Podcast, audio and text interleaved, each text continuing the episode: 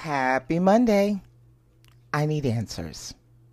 If red dye is so dangerous, how come we've been using it all these years in so many things? And if the red dye for food is safer than the red dye for other things, why isn't that all we use in cosmetics? Time to take a deep dive. So sit back, relax, and enjoy this this red episode of Beauty Reform School.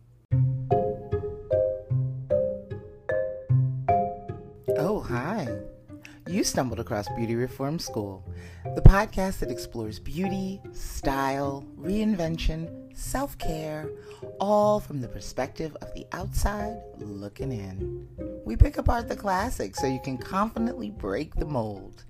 And I'm your host, Bad Bad PJ Brown, the artist, the educator, the retail grunt, the problem child, the one who's done it the hard way for decades, and now I'm passing the savings on to you. So bring me your tired, your confused, your weirdos, your others yearning to breathe free. And if this sounds like you, grab your pen and grab your scratch pad, and let's figure this crap out together. Right here at Beauty Reform School.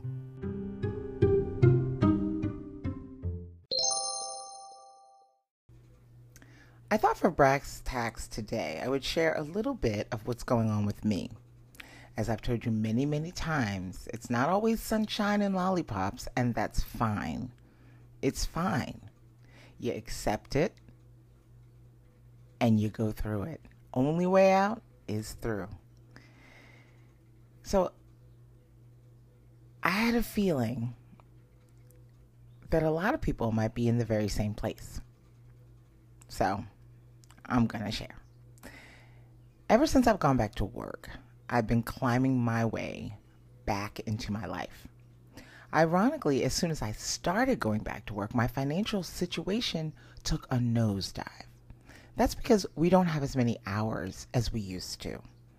More people are working from home, and therefore, less customers, less money, less tips.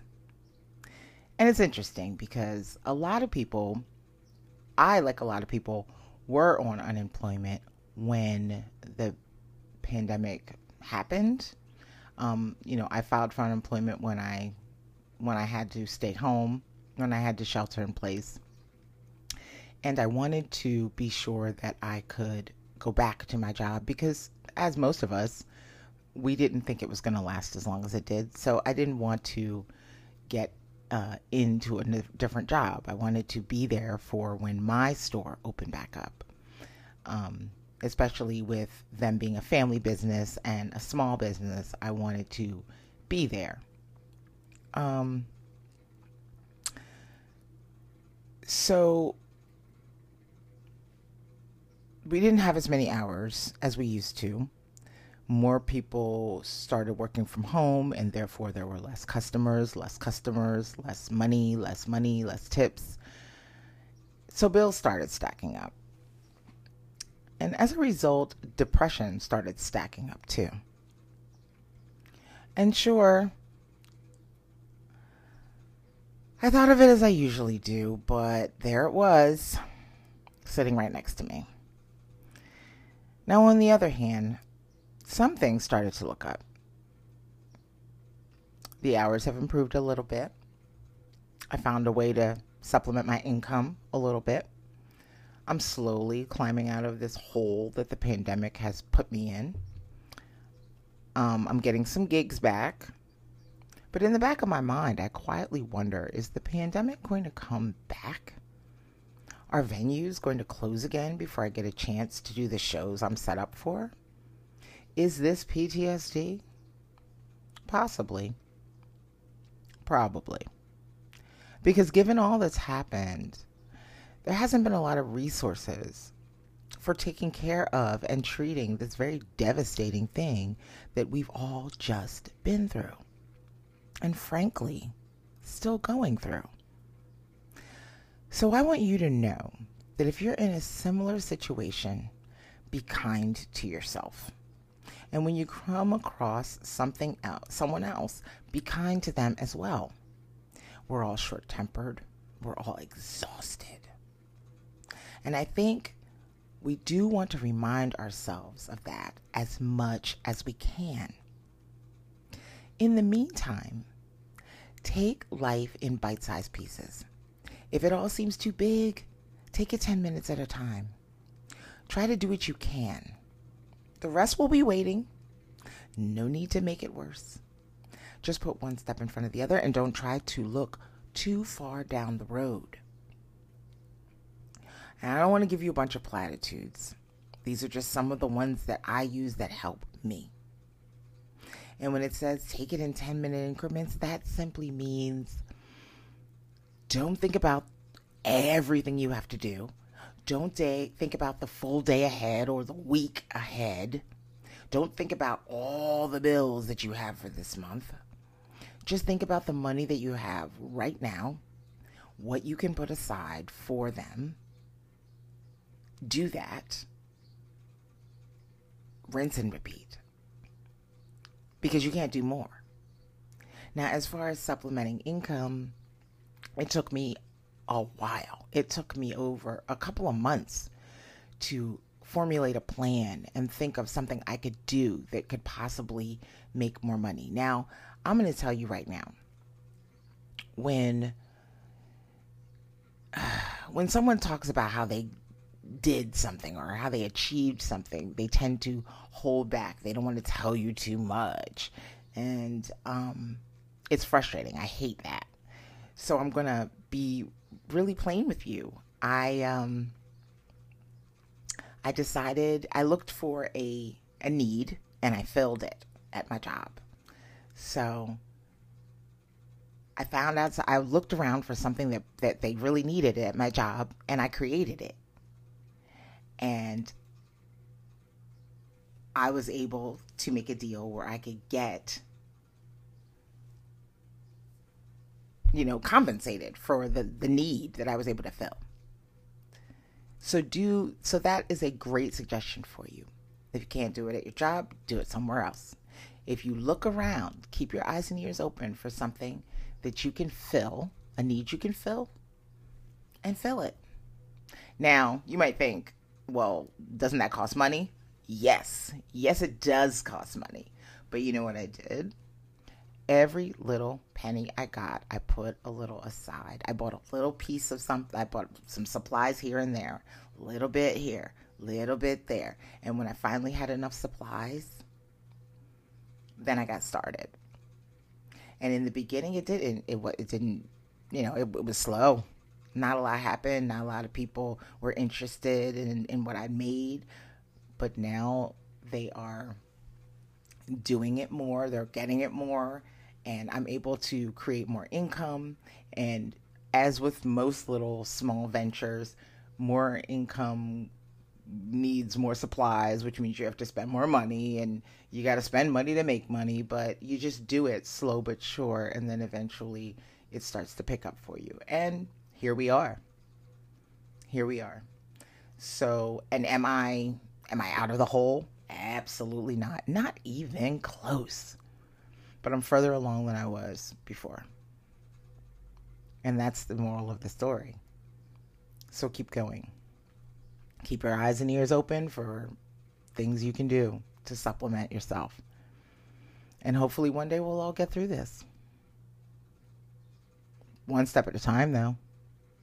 Don't look too far ahead. Just look at the road right in front of you. I hope that helps.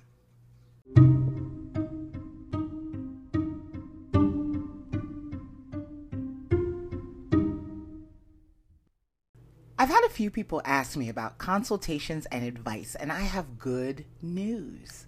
Beauty Reform School now has a Patreon. Different tiers will give you different opportunities. You can contribute in small ways to offer support and help fund the production of the podcast, or you can contribute in larger ways and book one of the consultations with yours truly from everything from natural tutorial consultations to brand recommendations, troubleshooting, and advice. My very favorite is the mirror consultation, where I will walk you through step by step how to do a particular beauty application. I'll even demonstrate as we go. Your support will provide much needed things like helping with production costs, equipment, and hopefully one day being able to hire more staff. More staff leads to more services and hopefully one day even live shows. So go on over to patreon.com and sign up if you can. Did I mention you get a shout out on the podcast? Well, you do. Resources for today's episodes are from Medical News Today, AfterglowCosmetics.com, WiseGeek.com, and FDA.gov. And now, without further ado, let's get into this episode. So, what exactly is red dye? A color additive, as defined by regulation, is any dye, pigment, or other substance that can impart color to a food, drug, or cosmetic, or to the human body. Color additives are important components of many products, making them attractive, appealing, appetizing, and informative. Added color serves as a kind of code that allows us to identify products on site, like candy, flavors, medicine dosages, and left or right contact lenses. One of the U.S. Food and Drug Administration's, also known as the FDA's, roles to is to ensure that color additives are safely and appropriately used. Color additives are classified as straight colors lakes, and mixtures. Straight colors are color additives that have not been mixed or chemically reacted with any other substance. For example, FD&C blue, number one, or blue one. Now, we all know our primary colors, right? So you have your red, your blue, and your yellow. Those are colors that are pure and not mixed with anything else. When you start adding other colors, they become other versions of themselves. So if you add a tiny drop of yellow to a red, you'll get a tomato red, or you'll get a little, if you keep adding yellow, you'll get an orange, which is your secondary color, right? So that's the idea. Keep that in mind. Now, they we said lakes for food must be made from certain five batches of straight color, but one example is carmine, which is a lake made from cochineal extract. And we'll be talking about that a bit. Lakes for food use are made with aluminum catchin, catchin, I think, as the precipitant and aluminum hydroxide of the substram. All right, with the science. Anyway, Mixtures are color additives formed by mixing one color additive with one or more other color additives for non color dilutants without a chemical reaction. For example, food inks that are used to mark confectionery. All right? Color is in their definition. In their definition, includes white, black, and gray. In the art world, those are considered naturals. So, we are saying that just so in case you're going, hmm. And yes,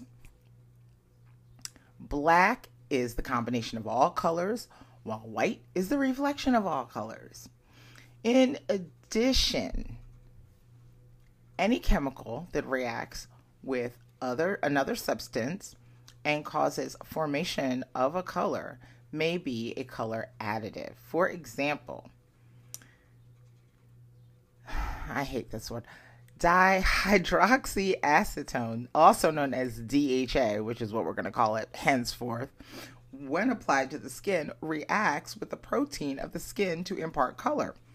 And even though DHA is colorless, it acts as a color additive when used for this purpose and is regulated as a color additive. That's a lot like, uh, like those blushes and lip colors that turn colors on your skin, right? So they come usually in a little tin. They're usually like a gel consistency and they're clear until you place them on your skin. And then all of a sudden you start seeing either pink or red or purple. There is no generally recognized as safe, also known as GRAS, G R A S, exemption to the definition of a color additive. Now, the Food, Drug, and Cosmetic Act, Def, uh, FD&C Act, provides that a substance that imparts color is a color additive and is subject to pre-market approval requirements unless the substance is used solely for a purpose other than coloring. Historical perspectives. Let's get into that. All right. The basis for current regulations. Now, naturally, occurring color additives from vegetable and mineral sources were used to color foods, drugs, and cosmetics in ancient times. Paprika, turmeric, saffron, iron, and lead oxides and copper sulfate are some examples. The early Egyptians used artificial colors in cosmetics and hair dyes, and wine was artificially colored beginning in at least 300 BC. Now, in 1856, William Henry Perkin discovered the first synthetic organic dye called mauve, one of my favorites. Discoveries of similar dyes soon followed, and they quickly became used to color foods, drugs, and cosmetics. Because these dyes were first pronounced from wait, byproducts of coal processing, they were known as coal tar colors. Federal oversight of color additives began in the 1880s. The assessment of color imparting ingredients in foods was among the first public initiatives undertaken by the U.S. When in 1881, the U.S. Department of Agri- Agriculture, the USDA, Bureau of Chemistry began research on the use of colors in food. Butter and cheese were the first foods for which the federal government authorized the use of artificial coloring. By 1900, many foods, drugs, and cosmetics available in the U.S. were artificially colored. However, not all of the coloring agents were harmless, and some were being used to hide inferior or defective foods. We're not surprised about that, right? A careful assessment of the chemicals used for coloring foods at the same time found many blatantly poisonous materials such as lead, arsenic, and mercury being added. In many cases, the toxicity of the starting materials for synthesizing coloring agents were known and could be toxins, irritants, sensitizers, or carcinogens. Now, in 1906, Congress passed the Food and Drugs Act, which prohibited the use of poisonous or deleterious colors in confectionery and the color or staining of food to conceal damage or inferiority. See artificial cheese slices. the USDA had initial enforcement authority for this act and in 1907, the USDA issued food inspection decisions 76, which contained a list of seven straight colors approved for use in food.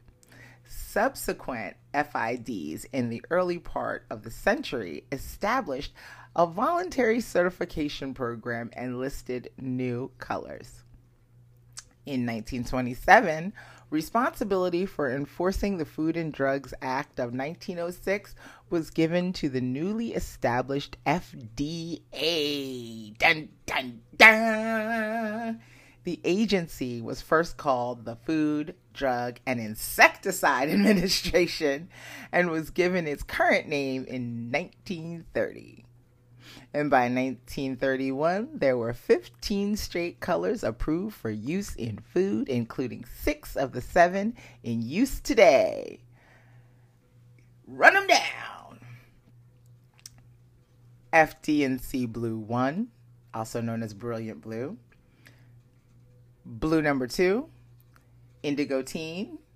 Green number 3, Fast Green. Red number 3, urethrazine, yellow number five, tartrazine, and yellow number six, sunset yellow. Which brings us to the Federal Food and Drug and Cosmetic Act of 1938.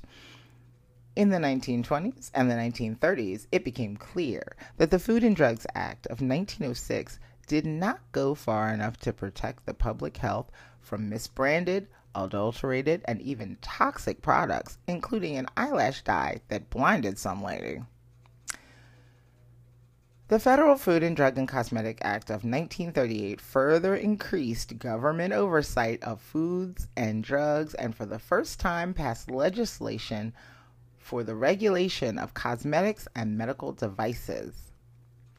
For color additives, the 1938 FD&C Act mandated the listing of these coal tar colors rather than coal tar oh, other than coal tar hair dyes that were harmless and suitable, quote unquote, for use in foods, drugs, and cosmetics. In action, the act contained adulteration and misbranding provisions for the use of coal tar colors in foods, drugs, and cosmetics, required the listing of new colors, and made mandatory the previously voluntary so- certification program for batches of listed colors with associated fees. So it was like, you know, you can't, you don't, no more volunteering to tell us what's in your stuff. Now you have to. Color additive lakes were used, were in use by this time and were included in the provisions of the 1938 FD&C Act. The initial listing of lakes for food use under the Act restricted their use to coloring shell eggs, egg dyeing, in response to the 1938 Act, through, though public hearings, FDA created nomenclature for certifiable color additives. Now, the FDA also established labeling, labeling and record keeping provisions, identified dilutants that could be added to color additives, and established procedures for requesting certification of color additives and adding new color additives to the permitted list. Now, I'm sure by this point your your head is swimming. There's a lot, right? Of course it is.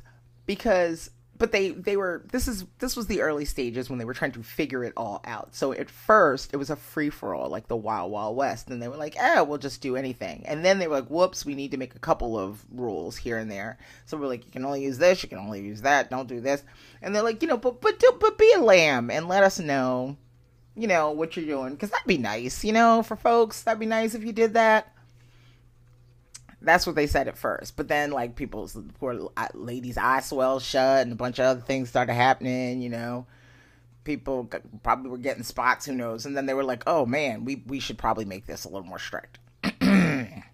so here we are. And in the midst of all of that, they were adding on more and more and more ingredients onto the list, you know. So the color additive amendments of 1960 were, uh, let me see, in the fall of 1950, let's start there, many children became ill from eating an orange Halloween candy containing 1 to 2% orange number one. Now, that was approved. That same year, the U.S. House Representative James Delaney began holding hearings on the possible carcinogenity of pesticide residues and food additives. Now, these events prompted the FDA, to reevaluate all the listed color additives. And in the next few years, the FDA found that several caused serious adverse effects and proceeded to terminate their listings. Now, during that time, it also became clear that coal was no longer the primary raw material source for the manufacture of color additives. What? The Color Additives Amendment of 1960 defined color additive and required that only color additives except coal tar hair dyes listed as quote suitable and safe end quote for a given use uh, for given use and can be used in foods, drugs, cosmetics, and medical devices.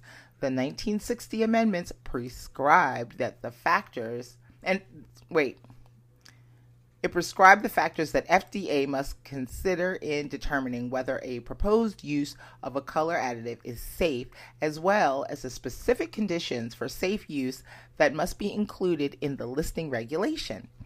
FDA updated the procedural regulations for the petition process in response to these amendments.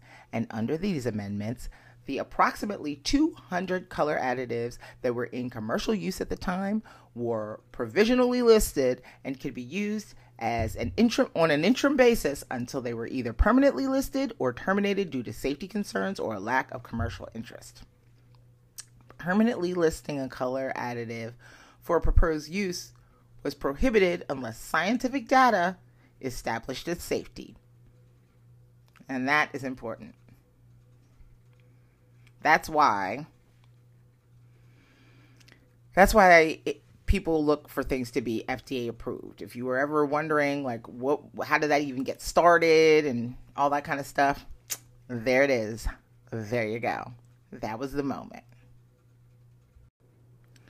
All right, that brings us to the 1960 amendments. Also, they contained a Delaney clause that prohibited the list of a color additive shown to be a carcinogen. The clause states that, get ready for this one, a color additive shall be deemed unsafe if the additive is found to induce cancer when ingested by man or animal or after other relevant exposure of man or animal to such additive, end quote. After 1960, FDA gradually removed color additives from the provisional list either by permanent listing or by termination of listing. Today, about half of the 1960 color additives remain listed. Only color additive lakes remain provisionally listed, and initiatives are underway to permanently list them. Right? Because, hello, but you know, everybody's going to dance, tap dance around things, and that's why it's good that you have advocates in all of these worlds regulating things and checking things out. And they should be. Uh, I lost my train. I lost the word I'm looking for. Par- impartial. That's the word. they should be impartial. They shouldn't be working for a cosmetic company or a food company. They should be impartial. They should be scientists that are impartial. All right. So, red dye 40, commonly used synthetic color additive. Some research has linked food dyes to allergies and neurobehavioral effects in children, including symptoms of attention deficit hyperactivity disorder. I know you. Hey, ADHD, how you doing? Red dye 40 is a synthetic food dye made from petroleum, certified color additives that the Food and Drug Administration has approved for use in food and beverages. Manufacturers use synthetic color additives more often than natural options because they provide a more uniform color, they do not add unwanted flavors, and they are generally, wait for it, cheaper. That's right. Food manufacturers can only use synthetic additives that the FDA has certified. Now, natural color additives, which are pigments from vegetables, minerals, and animals, are exempt from certification. Hmm. However, the FDA must still approve them for use. Well, that makes absolutely no sense to me at all. Interestingly enough, uh, when my mom first found out that I had ADHD uh, quite some time ago and then ignored it, one of her attempts to deal with it um, was to I had to, I was on an all natural diet for a while. I call that the days of carob for me, where I couldn't have like certain sugars and I couldn't have certain things. And I couldn't eat junk food and I couldn't do this and I couldn't do that. Uh, and the only chocolate I could have was carob. Oh, was so gross. I hate carob. Anyway, I believe that was her homespun effort to get me off of like dyes and additives and preservatives and things like that. Turns out, though, that that is a very hard lifestyle to keep up, especially that many years ago. Long, long, long time ago. Hard to keep that up back then. It's a lot easier now. My mom probably would have been a lot happier now, but she wouldn't have been that happy because it's still very expensive. So, I don't know. Anyway, where do you find Red Dye 40?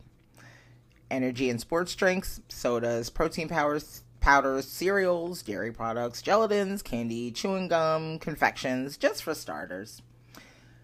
But how do you find red dye 40 on labels? Keep your eyes out for the following Allura Red AC, Red 40, Red 40 Lake, Red number 40 Aluminum Lake, Red number 40. Oh, FD and C Red number 40, E129, CI, Food Red 17, INS number 129. So when you're reading labels and you're looking for it, keep your eyes out. Now, that's the one kind. Time for us to talk about Carmine. Now, we did talk about Carmine a bit in the Anatomy of Red Lip episode, so you can go back and listen to that. Um, but if you want to know more. But I'm going to run this down for you. So it is highly likely that some some of your cosmetics have bugs in them intentionally. I'm talking specifically about the extract from one little critter called a cochineal beetle. Now, this beetle extract is used in both traditional, petroleum based, and natural makeup for the brilliant, cool tone pinks and reds it imparts. This buggy dye is generally referred to as carmine in cosmetics, makeup, and food. The cochineal beetle, uh, the Dac, Dactylopius confusus, okay, native native to Mexico and Central America, spends her happy life feasting on various cacti. Yes, you guessed it. Only the female beetle is used for dye. We don't get no breaks ladies don't get no breaks. Anyway, she is harvested and her ectoskeleton is crushed to create a brilliant crimson red dye extract commonly called carmine. The Aztecs were first to use carmine as a red dye. Carmine is now not only found in cosmetics but in many other consumables from your strawberry yogurt and colored drinks to perfume and vitamins. Why is carmine used in cosmetics? Carmine is very frequently used to add color vibrancy, long wear, and shade intensity to makeup. It is also the go to natural dye when cosmetic chemists want to achieve specific cooler ranges of pinks, purples, and reds while avoiding the use of synthetic red, purple, and pink F, D, and C and lake dyes. Now, some of the links below, well, Okay. Now, I will be providing you, I'll be providing you a link to some recommended Carmine free makeup brands in the usual place on the blog at beautyreformschool.com. Now, why would any brand use Carmine in their makeup? Well, makeup brands use this ingredient because they feel it's the best natural ingredient to achieve the brilliant cool pinks and reds that we talked about before, while staying cleanly within the brand's natural makeup limits. That's why you see ultra natural makeup brands like Burt's Bees using carmine to achieve cool baby pinks and a bright magenta, and they know that the ingredient can be problematic to some, and also know it's the only option for creating those colors without relying on synthetic FD&C and lake dyes that are anti ethical to their natural beauty brand philosophy. Now, is Carmine vegan? No, it is not because the ingredient comes from a beetle. The vegan lifestyle does not permit the use or consumption of beetles and other living creatures or byproduct of that creature for any reason, as with beeswax, the byproduct of an insect's hard work. The inclusion of carmine in a cosmetic world would invalidate any vegan claims. Now, aren't there any other natural pigments and colors that can be used instead of carmine? No. There are no existing natural colors or pigments in nature that can achieve that cool blue undertoned color range that carmine provides to pink and red cosmetic products. All natural pigments and colors from derive are derived from natural sources like iron oxides. They have warm, rusty, or orange undertones. Other natural ingredients claimed to be fruit pigments do not naturally remain vibrant and brilliant pink or red. Natural has its way with them, and all natural fruit pigments turn brown as they oxidize in a formula. Carmine is the only consistent natural, albeit from a beetle, that offers this gorgeous range of pinks and reds that consumers demand in their natural beauty products. There are four ways to color makeup and cosmetics.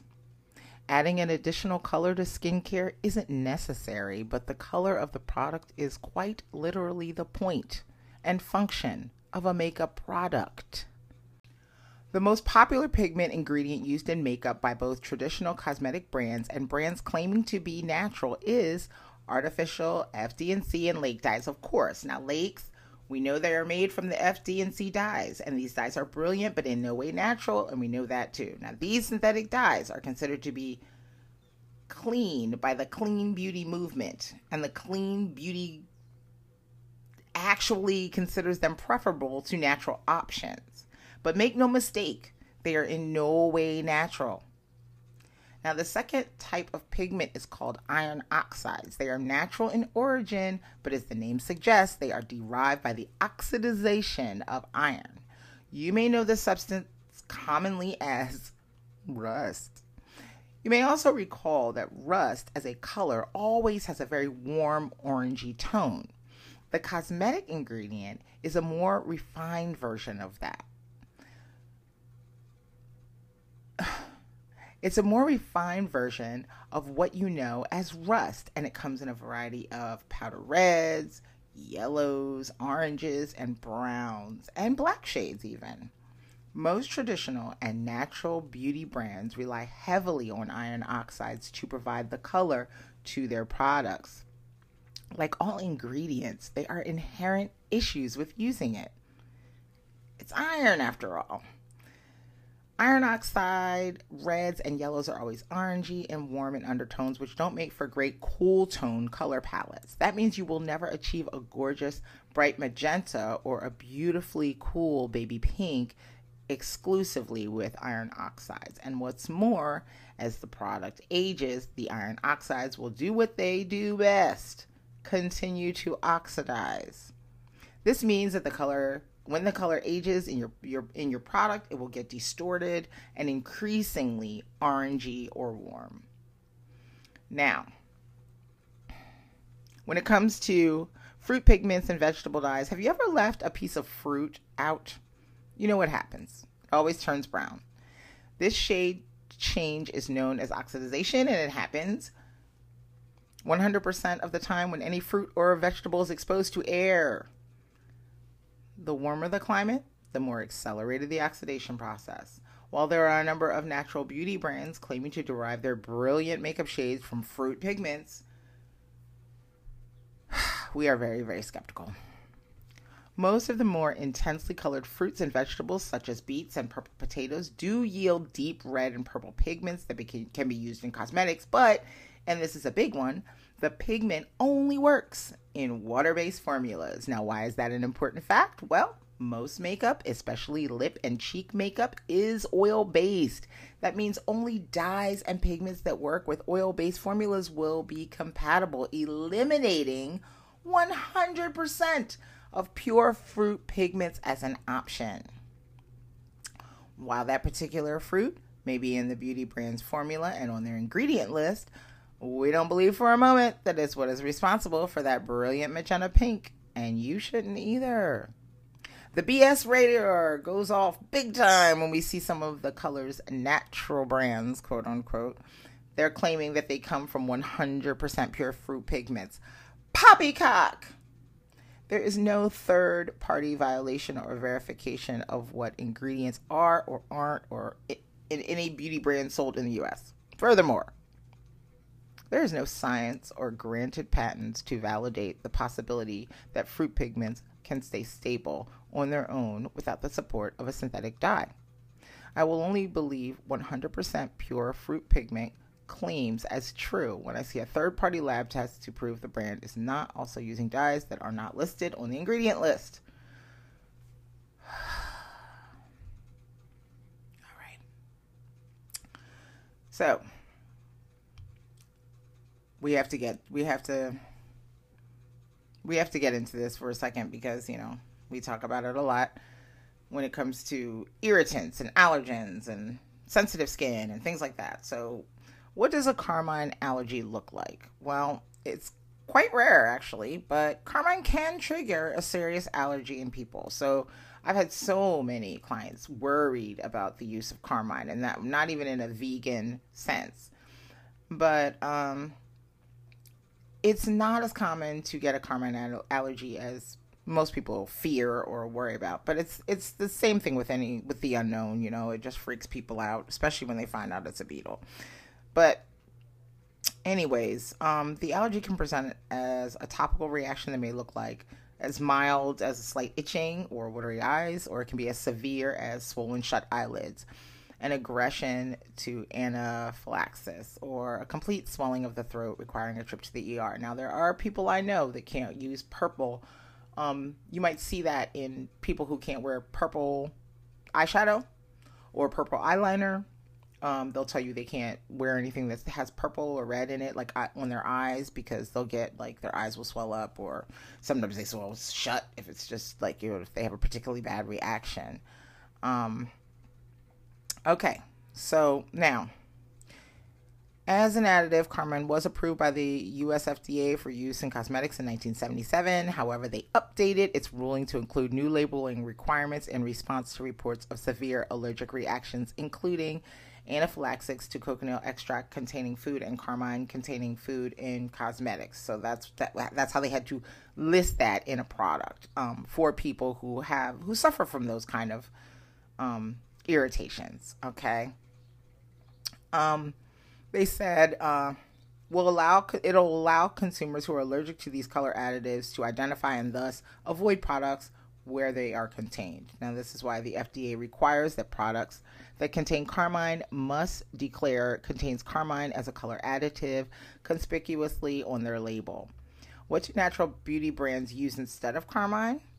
There are no great natural and vegan replacements for carmine.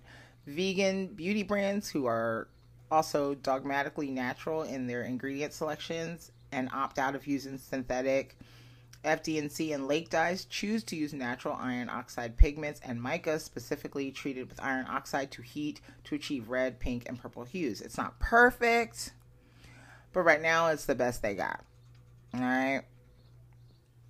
Um, so how do you avoid carmine? Well, the most straightforward way is to avoid car- to avoid carmine is to purchase products from companies that specifically and publicly state and disclose 100% of the ingredients on the label and clearly know what they are talking about if they should claim their cosmetics are vegan. If a product is vegan, it should be 100% carmine free. Ideally, the beauty brand would also have a public statement that the product is carmine free. Which brings me to one more thing before we close out.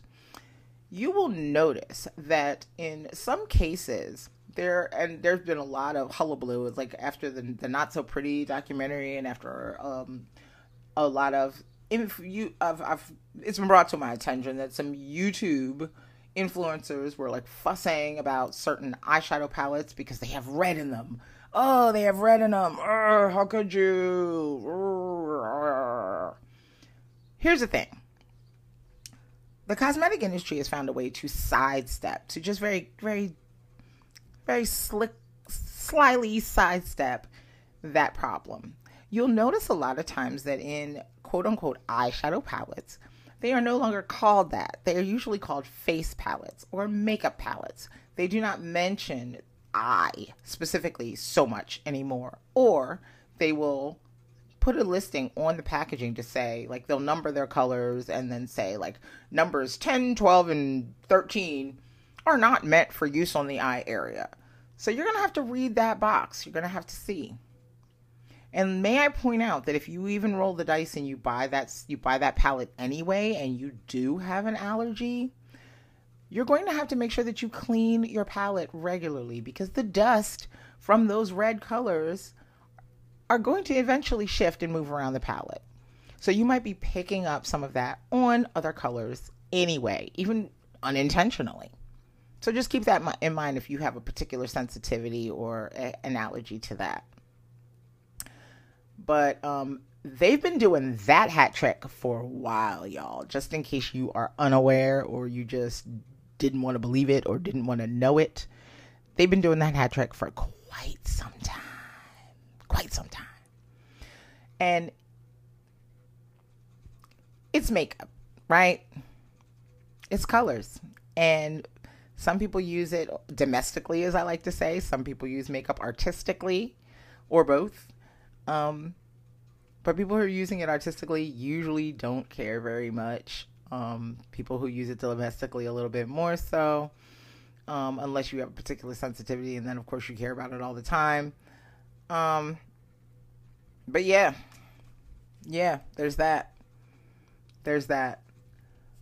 Um, maybe one day they're going to come up with something i don't know considering how science science is i don't know how they're going to figure it out but science has always amazed me um, up to this point so i'm sure maybe one day they'll they'll think of something but there you have it.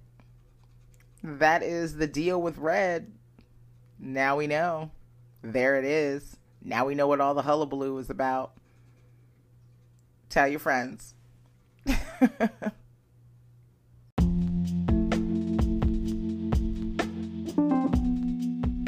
I hope you enjoyed this episode. As always, it's been my pleasure to bring it to you. If you have any more questions about different cosmetic procedures and history, send them my way. I'd love to do an episode about them. Also, if there's a creative that you think I'd hit it off with, send them to me as well so they can share their stories with us. Or send in your beauty stories. There can never be enough. If you don't know how to do that, you can do it in one of three ways on Facebook at Beauty Reform School, Instagram, also Beauty Reform School, or you can go right to the source at beautyreformschool.com. And please, if you haven't already, remember to like, share, follow, review, anything, anything really. I know it's tedious, but it helps keep us alive in the algorithm and the more you do it, the easier it is for other people to find us, and it helps us grow this wonderful community of ours. Thank you so much for your listenership, and thank you in advance for your listenership in the future. And pencils down.